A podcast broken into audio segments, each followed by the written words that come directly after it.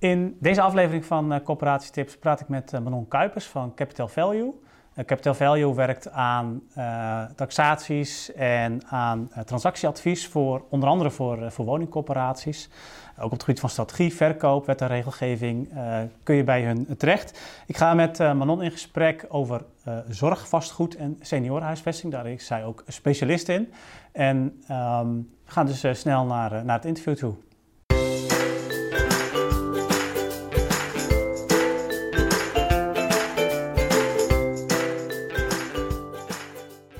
Ja, Manon, um, dank je wel dat je aan het interview uh, wilt meedoen. Um, uh, we hadden het net in het voorgesprek al even over. Het is een heel actueel onderwerp, uh, zorgvastgoed. Wat, wat zijn nou de actuele ontwikkelingen op dit terrein? Ja, op dit moment vinden er heel veel veranderingen plaats in het zorglandschap. Dat wordt eigenlijk voornamelijk gedreven door demografische ontwikkeling. We hebben natuurlijk met een, met een dubbele vergrijzing te maken in Nederland. En daarnaast zijn er een aantal jaar geleden stelselwijzigingen geweest die ervoor zorgen dat ehm, eh, mensen met een lichte zorgbehoefte zo lang mogelijk thuis blijven wonen. Ehm, we mhm. zien dat de huidige voorraad op de woningmarkt en de zorgvastgoedmarkt niet aansluit bij de vraag. Dus wat er moet gebeuren voor de belangrijkste uh, vastgoedeigenaren is dat er een, uh, ja, een transitie komt en, en, goed gekeken wordt hoe die huidige zorgbehoefte, hoe, daar, hoe die vervuld kan worden. En corporaties spelen daar natuurlijk ook een, een hele belangrijke rol in. Dus dat is voornamelijk gedreven door demografie en door stelselwijzigingen. Dat we zien dat ouderen steeds langer thuis wonen. Ja, ja. En wat, wat zijn uh, de belangrijkste uh, transities die gemaakt moeten worden? Uh, want je zegt van het huidige, vast, huidige vastgoed is eigenlijk niet voorbereid op de toekomstige vraag. Mm -hmm. nou, waar, waar zit hem dat vooral in? Dat is een goede vraag. Uh, wat er op dit moment uh, voornamelijk belangrijk is, is dat de bestaande woningen geschikt worden gemaakt voor de ouderen, zodat die ook zo lang mogelijk thuis kunnen wonen. Mm -hmm. zorg aan huis ook uh, verkregen kan worden. Dus dat betekent dat de woningen levensloopbestendig dienen te zijn, of gelijkvloers, drempelloos, draaicirkels in de badkamers. Dus dan heb je het echt meer over technische aanpassingen. Maar het ja. punt is ook wel echt een, een uitbreiding van de voorraad. Er is ja. zijn gewoon eigenlijk te weinig seniorenwoningen en zorgwoningen Waardoor mensen ja, genoodzaakt zijn langer in hun, hun, woning te blijven die eigenlijk niet geschikt is. Ja. Ook weer als gevolg heeft dat de doorstroming op de woningmarkt uh, belemmerd wordt.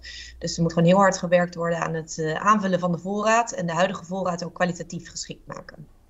Ja, want het, want het gaat dan inderdaad echt om zowel ook aanpassingen in reguliere woningen, maar ook heel specifiek zorgvastgoed. Ja, klopt. Dus enerzijds uh, het, het zo lang mogelijk zelfstandig thuis wonen. Dus de senioren die de lichte zorg in ieder geval vanuit huis krijgen in plaats van in een verzorgingstehuis.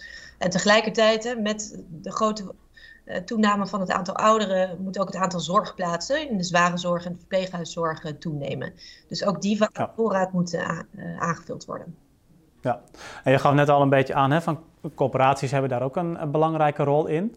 Um, ik merk soms nog wel eens ook wel discussie bij corporaties van, nou, is dat nou echt wel een taak uh, voor ons als corporatie? En er zit misschien ook wel wat, wat, wat koudwatervrees bij. Um, hoe, hoe, zie jij dat?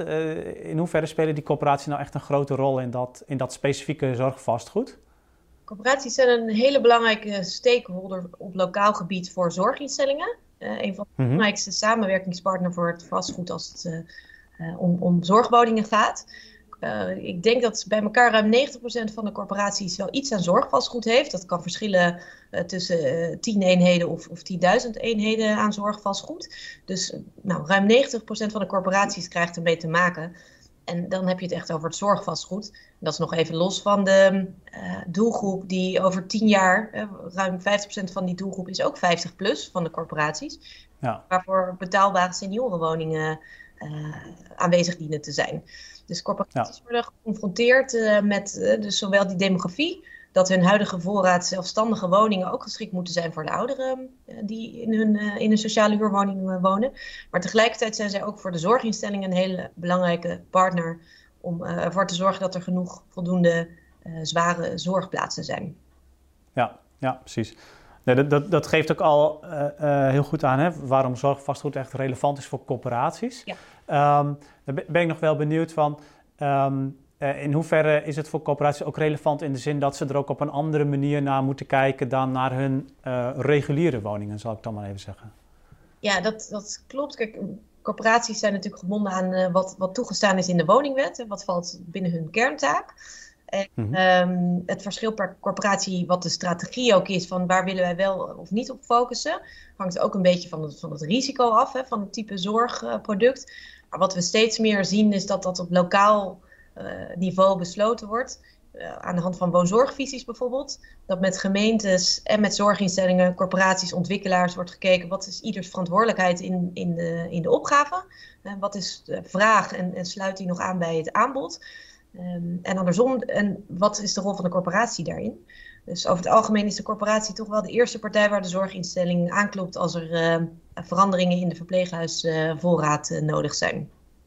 Ja, ja, precies. En, en dan, dan, is, dan is het voor de coöperatie ook een logische, uh, ja, logische taak eigenlijk om op te pakken, zeg je, ook binnen uh, het wettelijke kader wat daarvoor is. Ja, het is natuurlijk een kwetsbare doelgroep. Dus sowieso de, de zelfstandig wonende senior, die, daar is gewoon heel hard die betaalbare voorraad voor nodig. Maar ook binnen het zorgvastgoed, ook daar, daar zitten juist natuurlijk de kwetsbare mensen die, die zorg nodig hebben. En dan is het weliswaar de zorginstelling die de hele exploitatie runt. Hè. Daar zit een hoofdhuurcontract op met een zorginstelling. Maar dat is natuurlijk wel een, heeft een heel maatschappelijk karakter. En uh, voor een doelgroep die goed aansluit, denk ik, bij de focus die, uh, die corporaties hebben.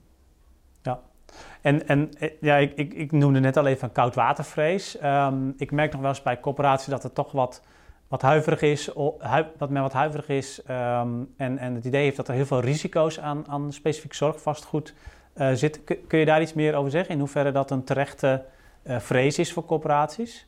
Ja, dat begrijp ik heel goed. Dat heeft ermee te maken dat corporaties natuurlijk gewend zijn om met individuele huurders te werken.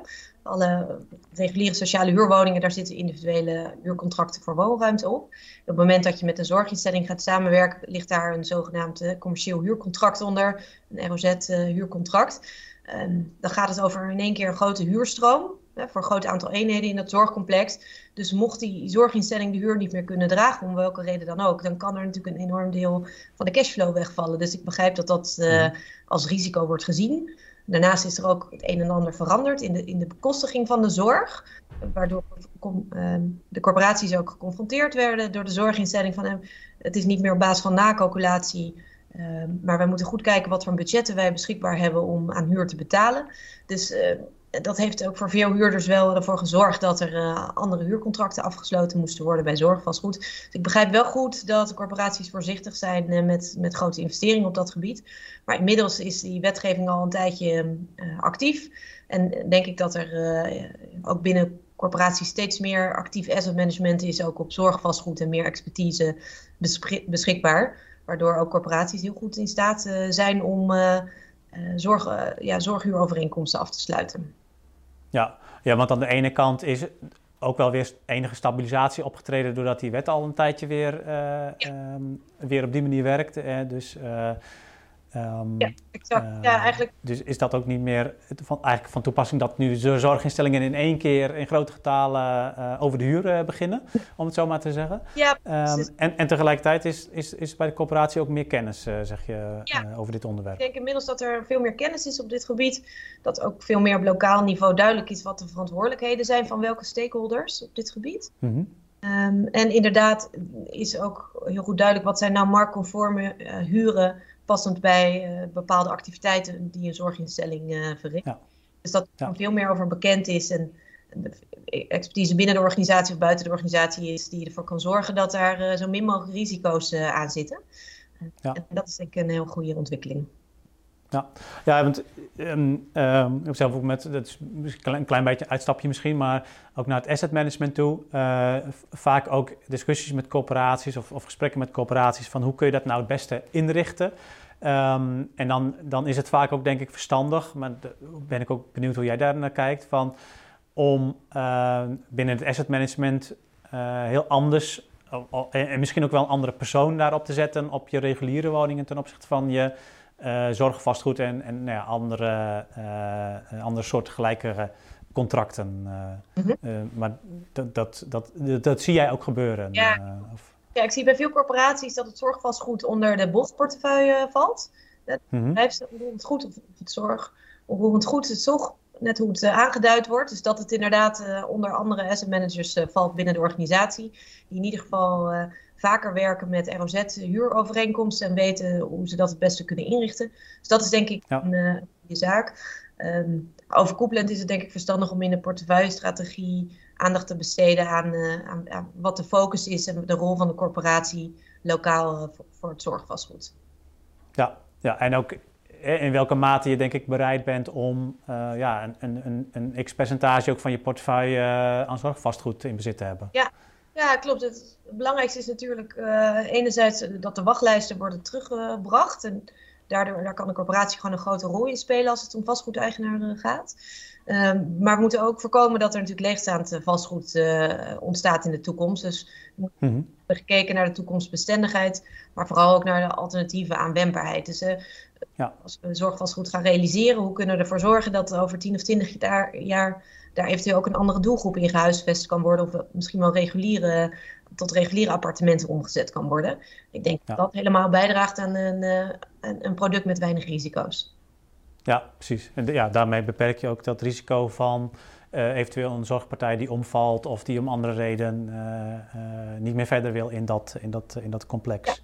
Ja, um, ik, ben, ik ben nog wat benieuwd, van, van hoe, hoe kun je nou die samenwerking tussen uh, aan de ene kant de coöperatie en aan de andere kant de zorgaanbieders, hoe kun je, daar, hoe kun je dat uh, ja, optimaliseren? Hoe, hoe verloopt die samenwerking goed? Ja. Dat is natuurlijk een hele grote vraag, maar ja. ook vanuit dit perspectief van, uh, van, van verhuurder en, en huurder van zo'n complex. Ja, dat, dat is een goede vraag. Wij adviseren wel om dat te intensiveren. Veelal vindt er eigenlijk heel weinig overleg plaats op het moment dat daar geen aanleiding voor is. Wat op zich prima is. Mm -hmm. uh, het is eigenlijk wat aan de late kant om pas met een zorginstelling te gaan zitten als de expiratiedatum nadert of als er investeringen gedaan moeten worden voor brandveiligheid of iets dergelijks. Dus wij adviseren om in ieder geval jaarlijks uh, met de contactpersoon van de zorginstelling eens even bij te praten hoe het staat op de locatie, of de exploitatie goed loopt, om of het vastgoed nog aansluit bij de exploitatie en of, of zij tegen bijzonderheden aanlopen, zodat je tijd ja. met elkaar uh, ja, daarop kunt inspringen. En ik, ik denk door dat te intensiveren dat je ook voorkomt dat je voor verrassingen komt te staan. Ja, ja. Dus, dus eigenlijk ook als er, als er geen aanleiding is, toch even um, die, die koffieafspraak maken uh, met, met die zorgpartij. Ja, zeker. Ook om te weten ook of het ja. financieel gebied, hoe de corporatie of de, de zorginstelling uh, ervoor staat. Je komt gewoon heel veel te weten in zo'n gesprek. En daar kun je ook eventuele risico's vroegtijdig uit, uh, uit destilleren. En soms heeft een corporatie ook, ook nog, nog wel tips als het gaat om, om het vastgoed richting de zorginstelling. Dus ik denk wel dat je van elkaar kunt leren daar. Um, en in een aantal gevallen kan het ook zijn dat een corporatie meerdere locaties in eigendom heeft die dezelfde zorginstelling huurt. Ja, dus het is mm-hmm. best heel nuttig om overkoepelend overleg te doen en, en die samenwerking veel verder te intensiveren.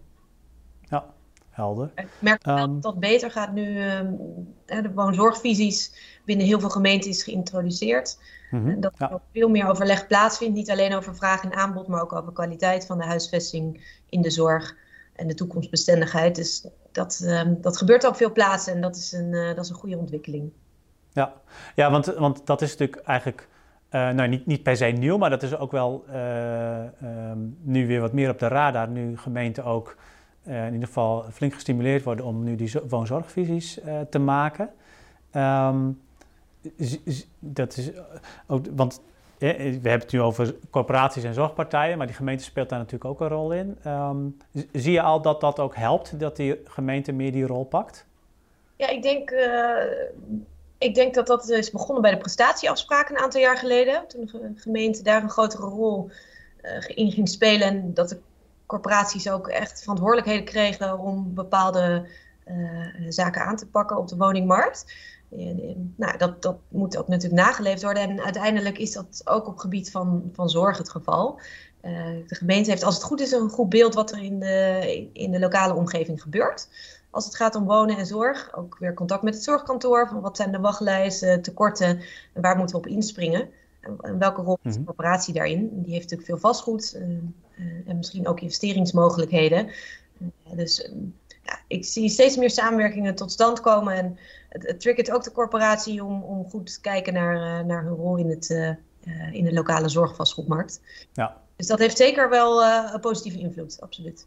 Ja, ja. nou mooi, want ik, ik denk dat dat. Um, in, in, het verleden was het nog wel eens van, hè, dan was het toch een beetje afhankelijk van de toevalligheid of je als coöperatie en zorgpartij goed met elkaar in gesprek kunt.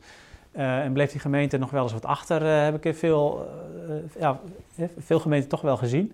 Um, dat is toch wel mooi dat je, um, nou, wat je ook zegt, hè, van zo'n traject dat de gemeente toch ook met een woonzorgvisie aan de slag moet. Um, en, en ook gaat.